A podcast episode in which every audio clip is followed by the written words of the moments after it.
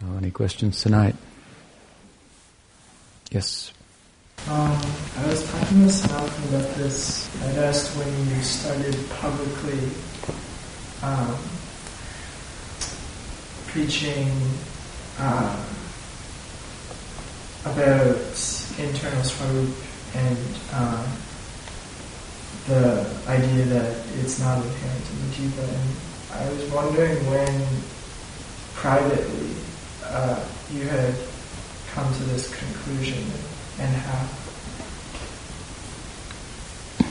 That the swarup's not inherent After in the jiva. exposed to so much um, mixed messages in uh, ISKCON, I was wondering how you came uh, to the conclusion. Well, just by, um,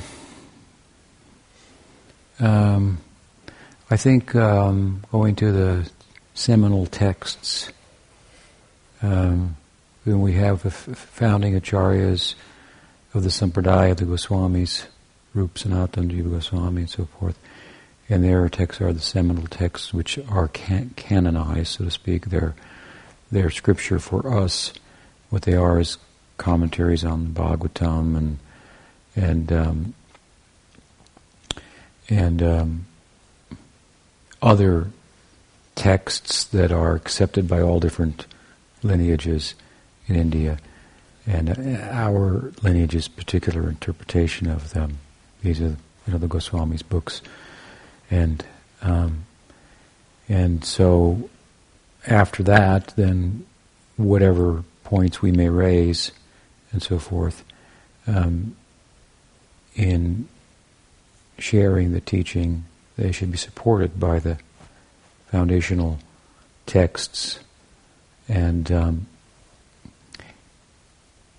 and I know that sometimes, quite often, for that matter, in, when we're sharing the tradition with others, we can't tell everybody everything, or we think of a creative way of trying to make a point to them that it will resonate with them, and um, in doing so, it that may also be misinterpreted, or or um, we may even employ some device for um, bringing someone's understanding along that is is kind of a, a strategy for for preaching at the time, given where you are and the circumstances and the psychology of the persons that you're speaking to, and um, there, because I do a lot of, even in ISKCON, I did a lot of preaching. I, that's kind of like rather kind of characteristic of if you're going to um, preach, you you can't always tell everybody everything, and you might have to have a kind of a strategic way of talking about it, so to speak. Uh, and so, knowing that to be the case, and then um, and then hearing that there were sects outside of ISKCON that thought of it differently, and that therefore there being a we lived kind of isolated in a way in, in ISKCON, the time that Prabhupada was the only Gaudiya saint in the outside of India, and those in India were rather obscure, hmm, um, unknown, and so forth. And so we lived in the bubble of the way he explained things and so forth. Hmm? And he explained things as he heard it from Bhakti Siddhanta, who explained things largely as he heard from Bhakti Vinod. Hmm? Bhakti Vinod had a special position in the Sampradaya because he's the first to really interface the lineage with the modern world and thoughts, thought currents of the time hmm, in the world and in the English-speaking world. Britain was occupying uh, India at the time. And so that's a very unique situation now to start talking about Gaudiya Vaishnavism and do that in, at the same time trying to understand the currents of thought of the um, of the persons with whom you're trying to share it with and so forth. This was an exercise that Bhaktivinoda Thakur was involved in. Hmm. And so that that being the case, and then in time also, as I said, experiencing because after Prabhupada left the world, then um, there, in his own formal institution, there were some shortcomings on the part of uh, the spiritual leadership, and so by Krishna's arrangement, other sadhus from outside of ISKCON came to fill the gap. As Krishna says, evam parampara praptam imam rajasha yovidu. So whenever the sakalena mata yoganashta parantapa, whenever the teachings get uh, covered or mm, distorted to a certain extent, then he's going to invest new energy in the lineage, which basically means to bring out other devotees hmm, who can bring clarity and so forth. So, um, first there are other devotees within the lineage, the, the, the, the in the larger sense of it, the Paribar, the family of Bhakti Vinod, like Pujyapad Sridhar Maharaj, for example. Bhakti Pramod Puri Goswami Maharaj, who were godbrothers. And then you have Keshav Maharaj passed away, but his disciple, uh, Bhaktivedanta Narayan Maharaj, hmm, who'd be like a spiritual kind of, what, cousin of mine, hmm, but older than me, senior. Um, he also um, uh, became involved in the international preaching scene. So you had some other influences. Now these were all within the Paribara Bhakti Vinod. Hmm. They tended to explain certain issues the same way. Hmm. But there was uh, one issue, which is the fall of the jiva issue. Hmm. How the jiva get in its you know present condition and so forth. Prabhupada explained in two different ways, and they were radically different. Whereas in other lineages from Bhaktivinoda, they all explain it in the same way. And still it, that explanation is a little different than the lineages outside of Bhaktivinoda, who didn't have interface with the modern world, hmm, and so forth. And so connected to that issue, hmm, so-called fall of the jiva, which doesn't exist, um, is the issue of whether prem, bhakti, love of God is inherent in the constitution of the jiva, or it's not and is acquired. Hmm? So you, if you see if you see for some period of time discussion on either of the issues, the other issue will inevitably arise. It will come up. Hmm? Um, and so the one issue, the first issue about the fall of the jiva, was um, it actually first came up because Sridhar Maharaj um, made a point in one of his darshans just discussing where it was clear that that there was no fall, and Prabhupada had oftentimes said there was, although he had said the opposite as well. Hmm?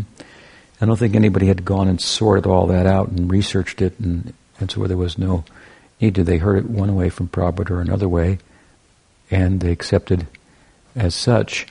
And so some of the devotees heard from Sridhar Maharaj they thought that was different than the way Prabhupada said it. And so it became a an issue hmm, to sort out, so to speak. That was the, the genesis of it. That was, you know, back in the 1980s.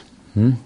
And then um, later on, it didn't become that big of an issue because at that shortly thereafter, ISKCON cut themselves off from the good advice of Pujyapad Sridhar Maharaj, and um, they had somewhat of an offensive posture towards him, unfortunately. And uh, so those of us who were connected with him were separate, went our ways, and so forth. Um, but we all had the were of the clear understanding that nobody falls from from Goloka, and many people in ISKCON maintained the other idea. And then in the, later on, in the, must have been in the when was it? The nineties or?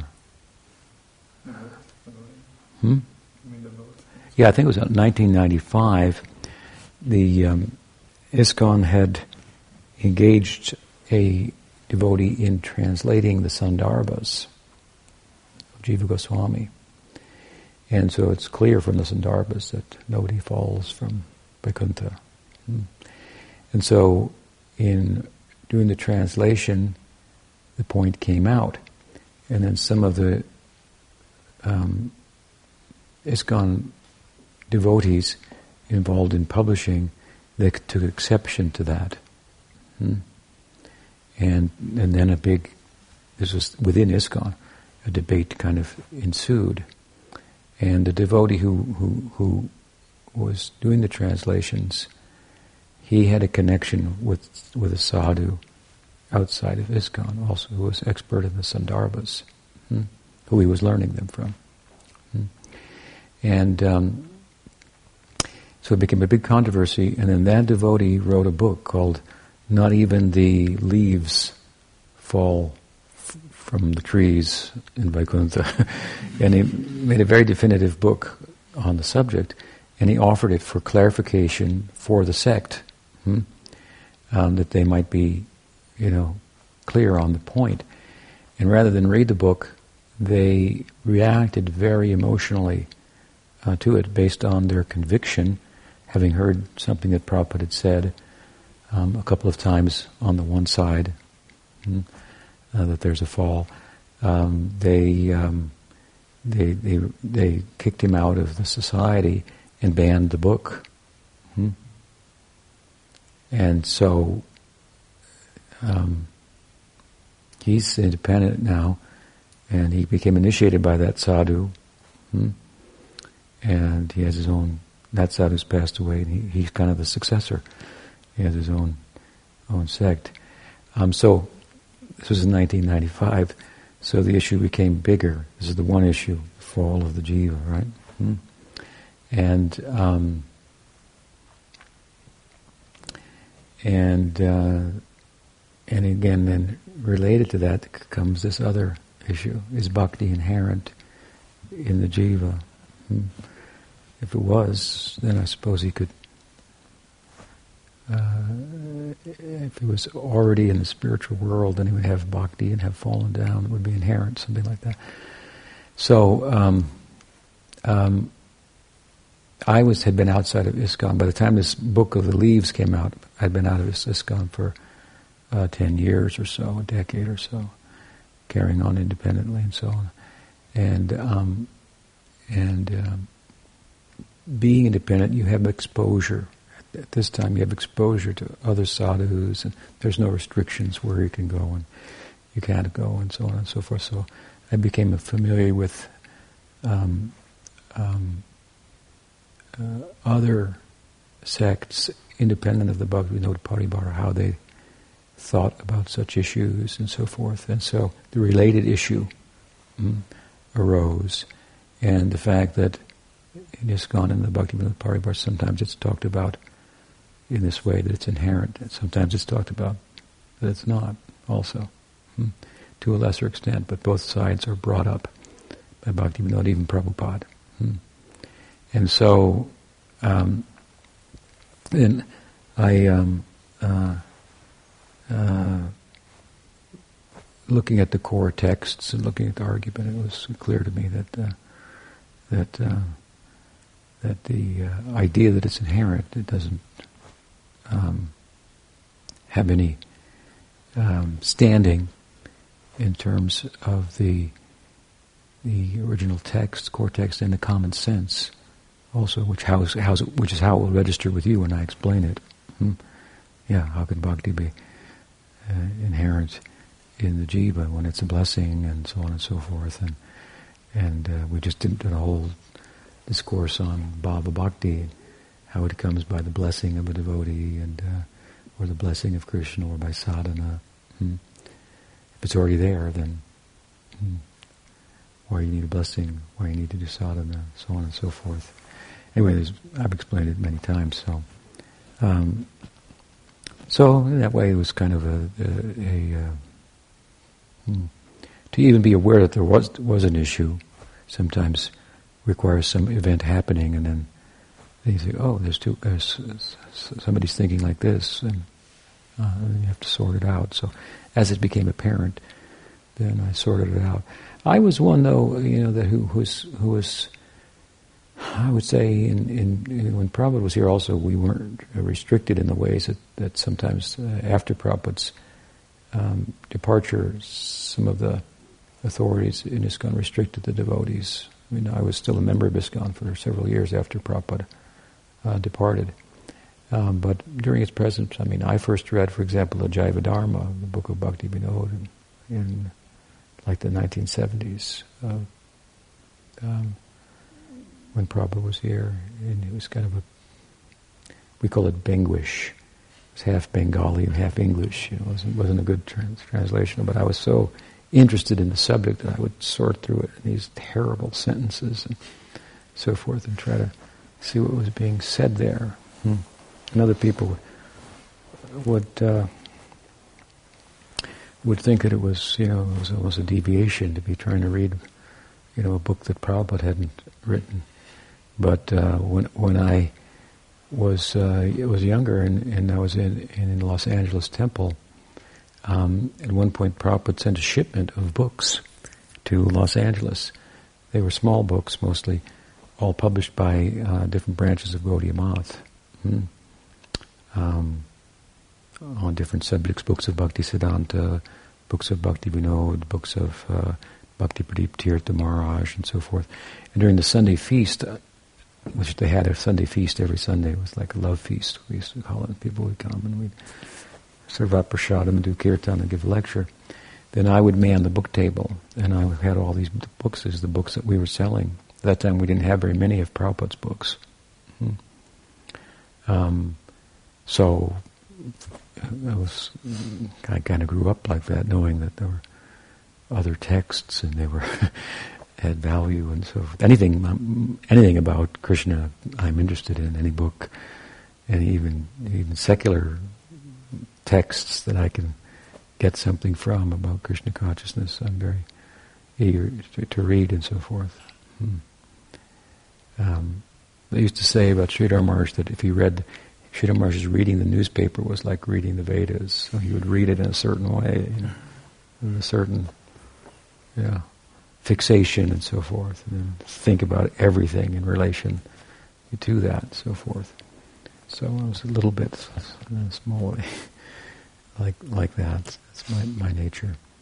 So uh, I was also very, um, always very concerned about defending the, the, lineage and so forth, because the lineage of Bhaktisiddhanta Saraswati Thakur, there's some controversy that surrounds it, because he was a very controversial person in that he was a reformist and um, and um, he he his life was threatened, and um, there was an assassin, assassination attack on him from the Smarta Brahmins, the Hindus, who were misrepresenting the Varnashram and the caste system in ways that were suppressing people and so forth. And he, and uh, the, the uh, at the request of his father, Guru Bhakti Vinod, preached against that, and so these people were upset with him. There was an assassination attack, an attempt on his life during during a kirtan in Nadia, in Nadia. and um, and uh, the other group then that he critiqued was his own group, the Gaudiyas, hmm?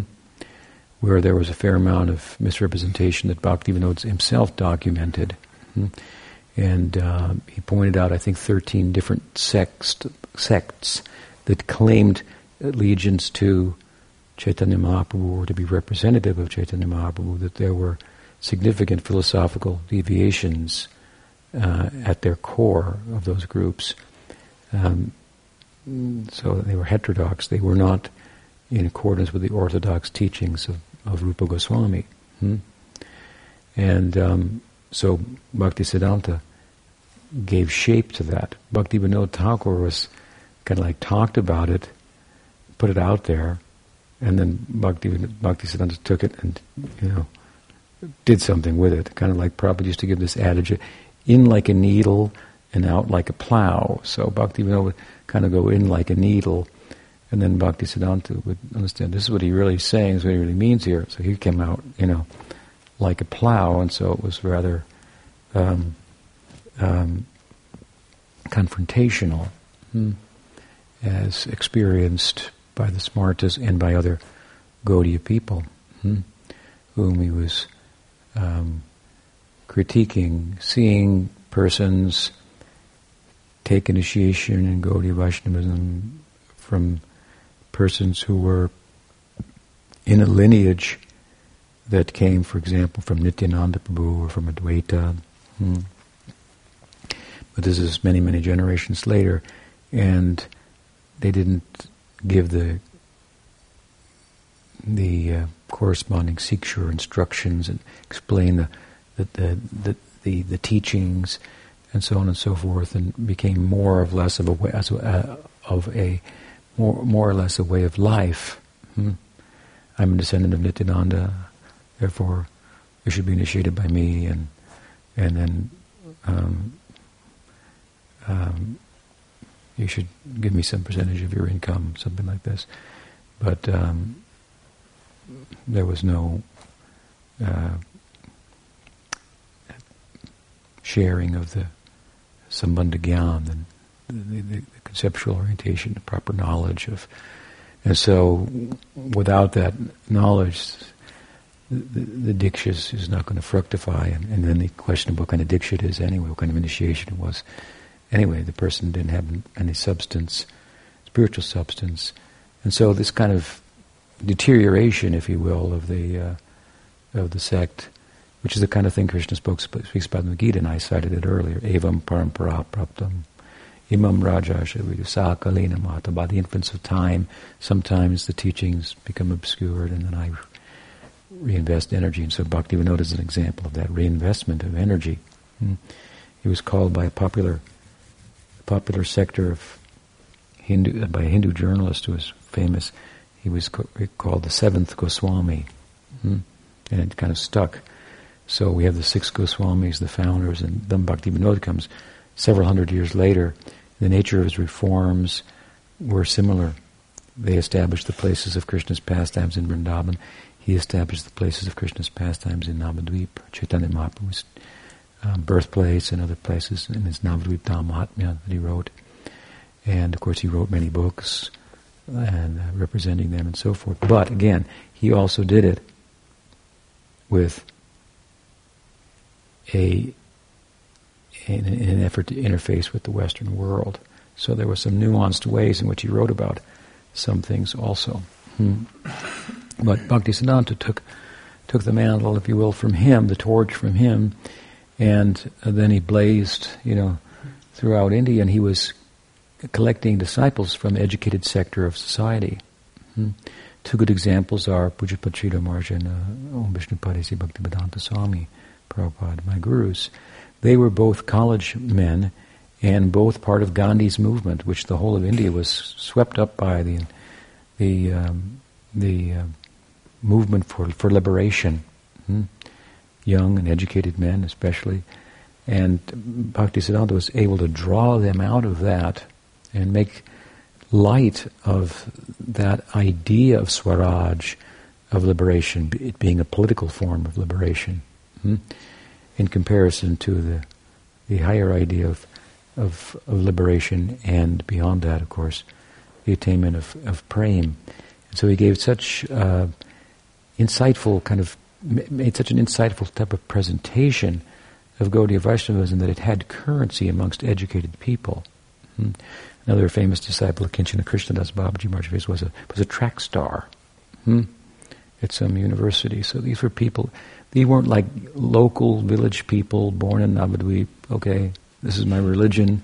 I take initiation. You know, nominal Gaudiyas, if you will. Like we have so many nominal Christians. Now we have nominal Gaudiyas in the West too. but um, um, and these were people who were early converts. I have likened Bhaktivinoda Thakur to the original, the first convert. He himself was Western educated, hmm? and then then ref, then reflected back on his tradition and on the tradition of the Bhagavad in light of the Chaitanya Charitamrita, and which brought him to um, identify himself wholly with with Gaudiya Vaishnavism. So. Um, Bhaktisiddhanta's preaching was very powerful, hmm? and um, and he improvised in certain ways in form and the way he formed a, a, a mission and the way he dressed some of his disciples and so forth, and his emphasis on on publishing books and a, a, dyna- a dynamic idea of kirtan through distributing them widely. And, and all these things were very foreign to the Gaudiya um, community. Hmm? He sent two disciples to Vrindavan. They were dressed as, they looked like Catholic priests, like in black pants and suit coat and shirt with a white collar, shaved heads, sikhas, and tilak. Hmm and, the, and he was thinking these would be the emissaries. They would go, you know, in a Western dress and distinguish ourselves at the same time. And they were stoned in Vrindavan. Hmm? And the party of Bhakti Siddhanta that came to do the, circumambulate the Dham and so forth, they were stoned by them, hmm? by Gaudiya people. So um, there was there's an example of you know, kind of more of attachment to identification with form hmm? and symbols and so forth that uh, gets in the way of being able to recognize the essential teaching hmm? wrapped in a new package and so forth. After all, they were going to another planet, you know, going to England, you know, going to the United States and so forth. So, um, so at any rate, he, uh, yeah, he, he, he caused, um, he got under the, under the skin caused some horripilation mm. uh, um, and fear, mm, if you will. He was sometimes called Singha Guru, Lion Guru, uh, in the hearts of of Gaudiyas who had some skeletons in the closet. Some they were hip, hip, hypocritical, hmm? so they really took exception to him. And there was apparently, in his estimation, a lot of that uh, going on. And so um, so, um, so such was the nature of his uh, his his preaching, and and and and this fall issue maybe was tweaked a little bit by by Bhakti Vinod, and this inherent was tweaked a little bit uh, in consideration of preaching to Christians, and the fall is there from Eden and so on and so forth, and and um, and um, what? But at any rate, yeah, this is some history, I guess. um, um, and uh, I was talking about how I was uh, hmm? defending, right? Right? Yeah, that's the point. So defending. So um, when some of their uh, as a student as a member of the Paribar, Bhakti Vinod had, or Bhakti Siddhanta had been um, ruffling the feathers of people, as I say. And so, and what happened then historically is after the departure of Bhakti Siddhanta from the world, hmm, then one of the leading members of the Gaudiya Math um, uh, defected, so to speak, from the teachings of Bhakti Siddhanta Saraswati Thakur. And um, and without the, his presence, which was very powerful, hmm, Gaudiya Math, which was the name of the institution, didn't have the same power hmm, that it did. And so the crit- those who had been criticized hmm, by Bhakti Siddhanta, then you know they kind of had got some energy, so to speak.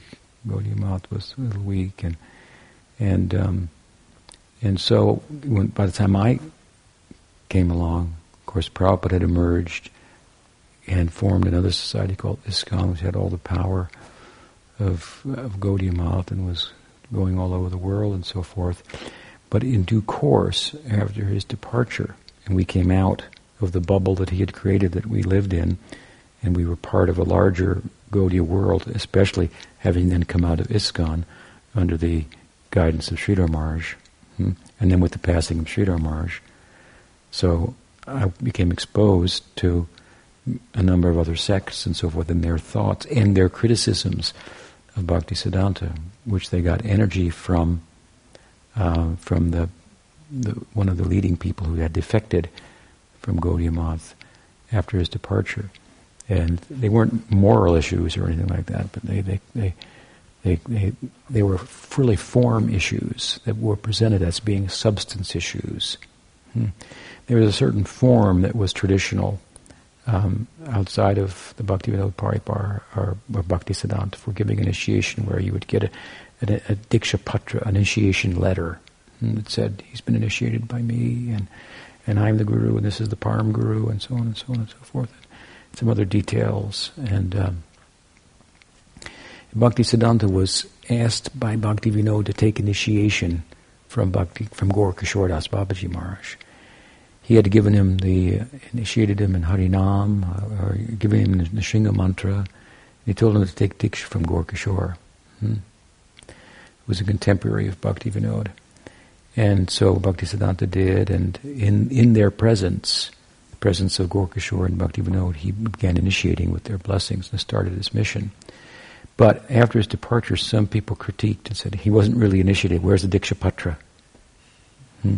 He didn't have a Diksha Patra and and also there was a custom that when you got initiated, then the guru would say, "And your name is Krishna Das, and you are such and such gopi, and this is your service, this is the color of your dress, and so forth."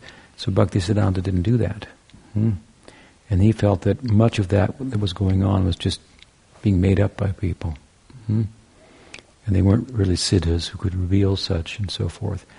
And he emphasized that will be revealed by the power of the holy name, which is what he said he was told by Gorkishore, your Swarup will be realized in the syllables of the Hare Krishna Mahamantra. That's what Gorkishore told him, according to Bhaktisiddhanta. Hmm? And so Gorkishore was Gorkishore who broke form, so to speak, you know, uh, if you will. It's, it's, it sounds silly, but people really took this seriously. And, um, and so they questioned the lineage of, of Bhakti Siddhanta, whether he was really initiated, and they spread these type of rumors around, and, and, uh, and then they began to examine the teachings and found some maybe nuanced ways in which he spoke about things, and, and so on and so forth, and found fault and so on. So I, I became exposed to all of that. Hmm because wherever you go, you know, you hear things, and and so I was a, strong defender of our our mission, and um, at uh, at one point I was doing some um, research into this subject, um, and Vindamar is the successor of of, of Sridhar Maharaj I had asked him some questions about some things, and he said, oh, "This Tripurari he has real gurnishta to go into these issues. It means a strong conviction about the guru and his teaching to go into these issues. They are very, you know, there are questions that are hard to answer there, and they say, you know, but I was never intimidated by that. I had conviction because I had experience, so I knew I was connected to a live wire. So I never had any any doubt about that. Um, but so I got into a number of issues, and I've written some things about it also, like my booklet, Sri Guru Parampara. Maybe you've read that. Um, what was the subtitle? Uh, Bhakti, no, no, Bhakti Siddhanta, heir of the what? Esoteric. Teachings of, of Kedarnath, yeah. Bhakti Vinod, something like that. Yeah, so that was, I was, there was some research I did about the whole idea of, it was, there was just argument that Bhaktisiddhanta wasn't properly initiated and these formal things weren't in place. So, so it was about about that and other related issues. Hmm. The brother of Bhaktisiddhanta, one of the brothers, Lalit Prasad, he was working with Bhaktisiddhanta. Hmm. And at a certain point, Bhaktisiddhanta started making these innovations and making the idea to make big temples and stuff, and and uh, which wasn't typical. Although the Goswamis made big temples in Vrindavan, and it, which took some power to do, and they got the patronage of kings to do it. So you can imagine the power and the contemporary nature of their discourse, you know, to attract the aristocracy of the world uh, of India at the time. But um, in the time of Bhaktisiddhanta, people weren't building big temples. Hmm. Um, but he wanted to build big temples, and then his brother said, "Oh, you're deviating from the Ragmarg, making these big temples, and you bring in all these people, you know, from the world of Maya and so forth, and things are changing. He didn't want to have anything to do with it, so he criticized Bhakti Siddhanta. Hmm. Also, Lalit Prasad was his name. Uh, he had his own lineage. So anyway, dealing with all these issues, I, you know, I wrote some things, and it was my nature to get involved in them. So the the inherent um, swarup was a, was an ongoing one, and uh, as it became you know, prominent, I uh, looked at it carefully and and uh, came to the obvious uh, conclusion. Hmm? And it's um, it's it's it's it's uh, it's like the fall issue, although it's a little more subtle. Hmm? And the extent to which Prabhupada talked about the fall issue in contradictory ways, dramatically contradictory. He didn't do so as much to the same extent with the same clarity as he did uh, with the with the inherent swarup issue, whether bhakti is inherent in the constitution of the jiva. Hmm. And so it's harder to talk to some of Prabhupada's disciples or other followers of in the Gaudiya Math, in, in, in the Bhakti Vinod Paribar and point out to them how this is appears to be related to more of a preaching strategy when they emphasize like this than it is to the Siddhanta, hmm, the core teaching, and it may have been useful at a certain time, like all strategies, but now in time we should understand the, the Siddhanta on it, and, and, that will have more currency in terms of a preaching strategy in the present present time, which is my opinion. So I do emphasize it. But um, that's kind of the history of how we arrived at uh, at the, wanting to make that point strongly. Hmm. It um, you know it, it, it is an important, very important point because it misunderstood. It lends to a sense of self-reliance hmm, that is foreign to uh, the culture of bhakti. Bhakti is not a self-reliant teaching. It, it, it, is, it is Krishna-reliant. Hmm? Jivera Surupoi Krishna Nityadas. It's a very verse that might be misconstrued to say that the living entity has the bhakti internally in him. It doesn't say that. It says the jiva is eternally subordinate to Krishna. Hmm? So, as I often say, our path, unlike yoga or gyan, they, it, which are effort based, hmm, ours is grace based. We make an effort to get grace. Hmm? It's a very, very different idea. So we're Krishna reliant. Hmm? And we we understand bhakti to be a blessing, a gift. It's not our right. Hmm? So again, if we emphasize it's inherent, this can lead to a sense if if that's played out, misunderstood, emphasized in, in, in a certain way, then uh, it can lend to a kind of a self-reliant sensibility, hmm? where it's inherent in me, and and you might think, why I need a guru? Hmm. It's already in me. I just chant and it'll come out. And, hmm. and we have seen thinking like this in some circles in the name of Gaudiya Vaishnavism, which is a very gross misrepresentation. So, no, it comes as a, as as as grace, as as as a blessing. Hmm. Therefore, the term is there. Bhakti lata bij. Bij means seed. So the seed of the of the vine of bhakti, and the very word lata means vine or creeper. It, it, it's a very important word. Hmm. The tree isn't used but the vine is used because, again, the metaphor is one that promotes the idea of dependence and, and reliance upon another. Hmm? The vine relies upon the tree in order to grow, right? Somebody's been watering those vines on my deck. They grow up. And uh, who's doing that? Maybe nature. You. Oh, you've done a good job. It's the best they've ever looked. I was noticing today. Um, so, uh, the vine and then the seed. So you need the seed. Where you, it said the guru gives the seed of the of the vine of bhakti. So and then the watering process is the siksha. So the diksha is the giving the seed, and the siksha is the watering of the seed. You need both. You need the seed, and you need the watering. Hmm? Both from the guru and, and the Vaishnavas, right? And uh, and what if it's already there? Then what's the seed of bhakti that's given to you? If it's already there in you, inherent, then what's the seed, right?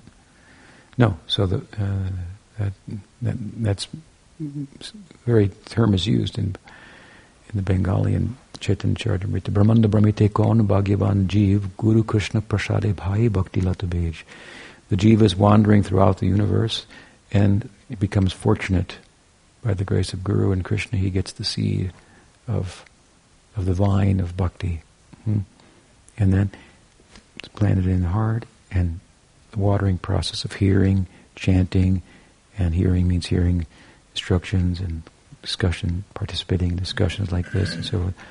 It's all watering the seed, but the seed's already there. Again, there's no need to give it, right? Hmm.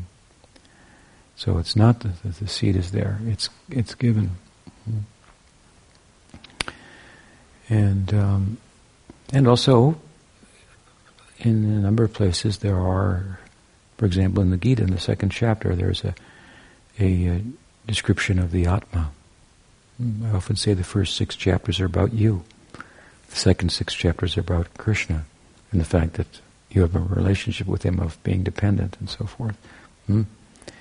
Um, and in that first six chapters about you, about the Atma, it's never said anywhere that the Atma has bhakti inside of it.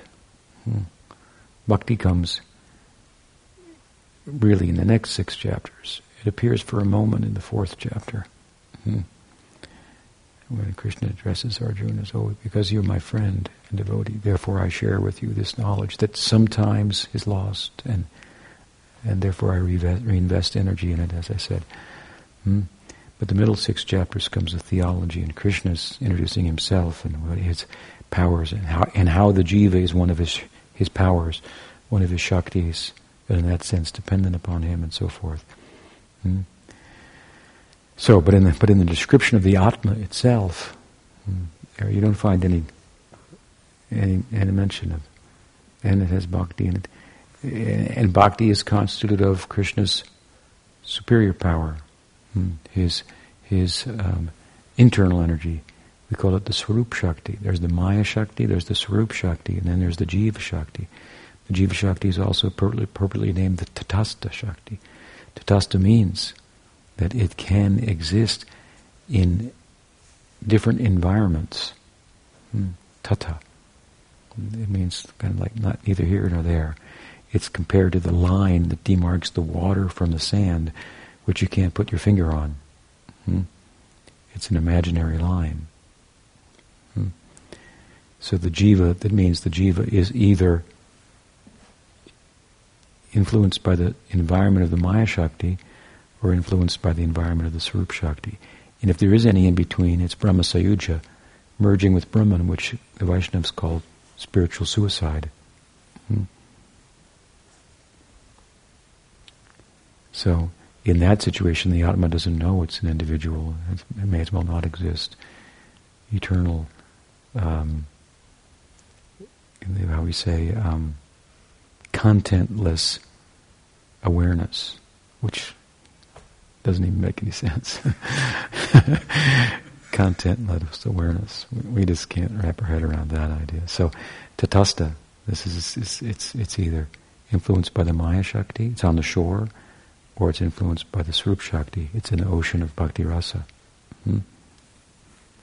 And so, accordingly, this is the nourishing aspect of our being which, by its nature, lends itself to such nourishment. So we have a nature that lends itself to being nourished.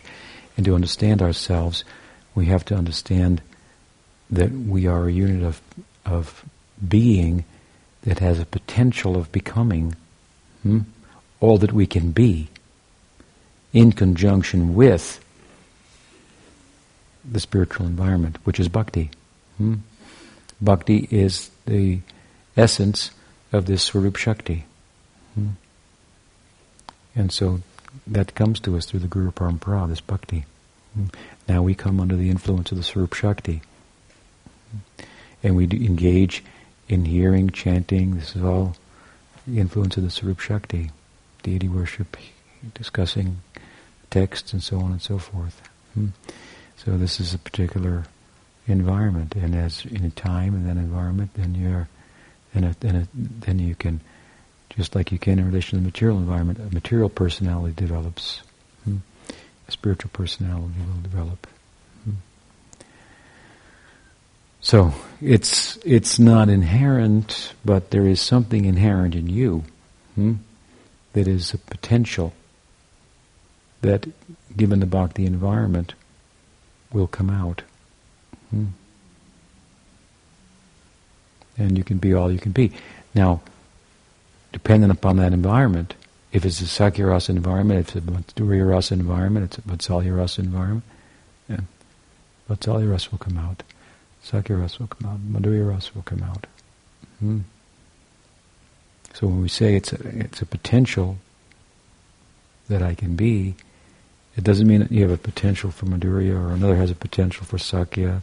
Hmm?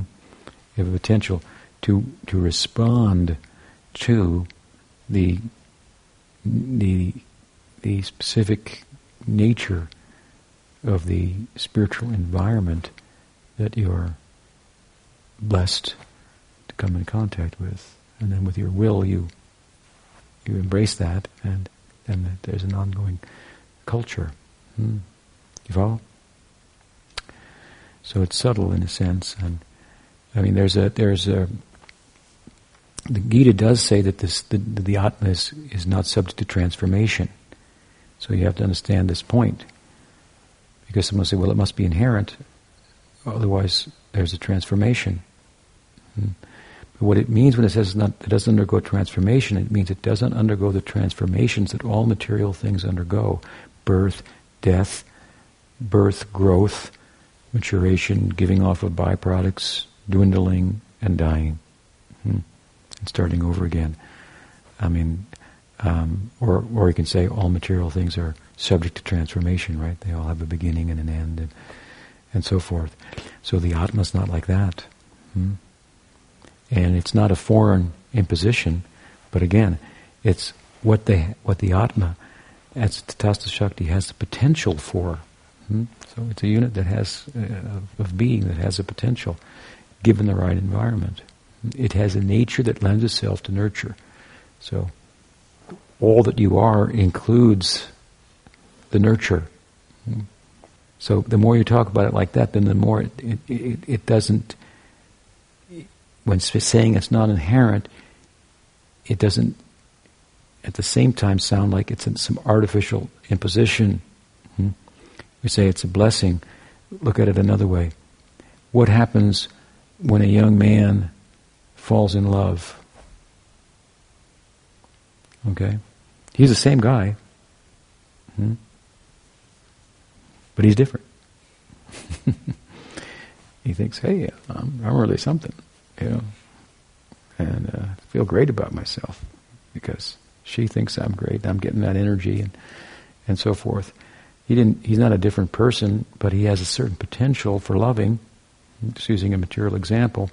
And if someone loves him, then it comes out, right? So we have a certain potential to love. That's a fact. We are the object of love in this world.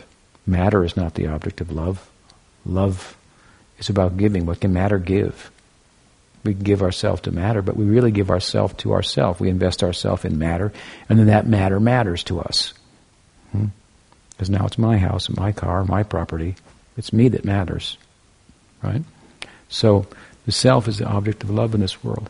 So it's a unit of loving capacity, we can say. Hmm? But In order to love, there needs to be a significant other. So that other is Krishna. Hmm? Significant consciousness other. So if he comes into our life, then we can be all we can be. Hmm? So when we speak about it like this, then it doesn't seem like it's, as it might sound at first, it's artificial, add-on. Hmm? No, it's again we have a nature that lends itself to nurture. Now the problem in material life is is that the environment is asat, achit, and nirananda. Hmm? So it's temporary. All the things are here today and gone tomorrow. It's achit. They're not cognizant. Hmm? As we are hearing, to put Sridhar Maharaj's teaching we were reading in the morning in, in, in a phrase, uh, uh, stone is an idea, but stones don't have ideas. You follow? Stone is an idea, but stones don't have ideas. Hmm. so matter and consciousness, they're different. Hmm. Matter is, is, in a sense, a part of consciousness. They're all conceptions. The things, they're real, real conceptions. Anyway, we label them, we think.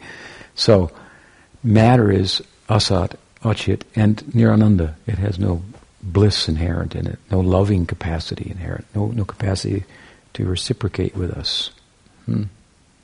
We imagine that, and we, uh, you say, um, anthropomorphize things, and so forth. This is all effort, to, you know, to, to, to love. Uh, to get love, to get to get juice out of a rock, to get an idea out of a stone. You know, uh, instead of understanding the stone as an idea. So the problem, therefore, f- for the jiva, in terms of its potential in the material environment, is that this is not a fit. The material environment and the jiva, the jiva can exist in the material environment, but it's it's it's like a fish out of water they have objective and the subjective, and, and there's a, there's a clash. There's uh, whereas with the spiritual environment, it is chit also. It is sat. It is chit. It is ananda. We call it sambit, sandini, ladini. Hmm? They, the words mean the same as Satchidananda, but they imply a greater uh, measure of it. Hmm? Bhakti being constituted of Sambit, Ladini, and Sandini, and, and, and Sambit, Sandini, Sambit, Ladini means being, knowing, and loving. That being, knowing, and loving has the power to dissipate the influence of Maya. Maya cannot stand in her presence, and it has the power to overwhelm Krishna. We are being, knowing, and loving, Satchidananda, but we don't have the power to dissipate Maya. Therefore, under influence. What speak of the power to overwhelm Krishna? We don't. Hmm? That's apparent. But we are Satchidananda, and so is the Swarup Shakti, being, knowing, and loving. And so the, these two, this is a good fit. Hmm? You follow? Hmm? For the jiva, this environment, the jiva can can thrive within. Hmm? So the um, it's kind of an extension of, of, of himself. Sridhar Maharaj used to give an example of, of if, you, if you have um, some capital and that your purchasing power is limited, then you get the help of a bigger capitalist, an investor. Hmm? And then with the help of the investor, then you can realize something more. So this, we get some connection with the Swarup Shakti means we get an investor in our life, and then our ability to, to be, to know, and to love is enhanced considerably. Hmm. And we can be and know and love in relation to Krishna. Hmm. So this is a, f- a, real, a real fit for the jiva. This is its full potential. Its potential is not being realized in relation to the material environment. A distorted kind of shadow representation of what you could be is coming out. A personality with desires and so forth, all of which are at odds with everybody else's desire. They're all off center. They have nothing to do with Krishna. In the spiritual world, everybody has desires, but they're all centered on Krishna. It's all for the pleasure of Krishna. All under the Swarup Shakti, which is only moving uh, for the pleasure of Krishna, orchestrating everything, following Krishna like a shadow, anticipating any any sankalpa, any desire, and its mani- facility is manifested. This is how she's working. So to come under that influence, then we'll move in that way. Hmm. So, so this is uh, yeah, this is how the bhakti is not inherent, but there is something inherent in the jiva that enables us to to um, take advantage of bhakti and be a lover, and it is that we have some loving capacity. Hmm? We have some capacity to love. We're not we're not innate, inert like matter. Hmm? Does that help? You got it? Yeah. What else? What's the time? Okay, well that's pretty much taken up the time, right? We had a beautiful day today, huh? Another one tomorrow. Tomorrow we'll get to work. we need to do spring cleaning and such. And while doing so, we'll, we'll employ in our meditation the metaphor of Chaitanya Mahaprabhu's weeding. We said there was the planting of the seed, and weeds grow too. Hmm. Unfortunately, when you water, you didn't plant them, but there they are. Hmm. So they're already there, those seeds. So we have to be diligent, right, and pull those up. Bhakti Lata Bij ki jai. Bhakti Devi ki jai. Jai. Sri Sri Gaurnitananda ki jai. Sri Gauri Vaishnav Guru Parampara ki jai. Bhakti Vinod Parivar ki jai. Gaur Bhakti Binda ki jai. Gaur Premanande. Maharaj ki jai.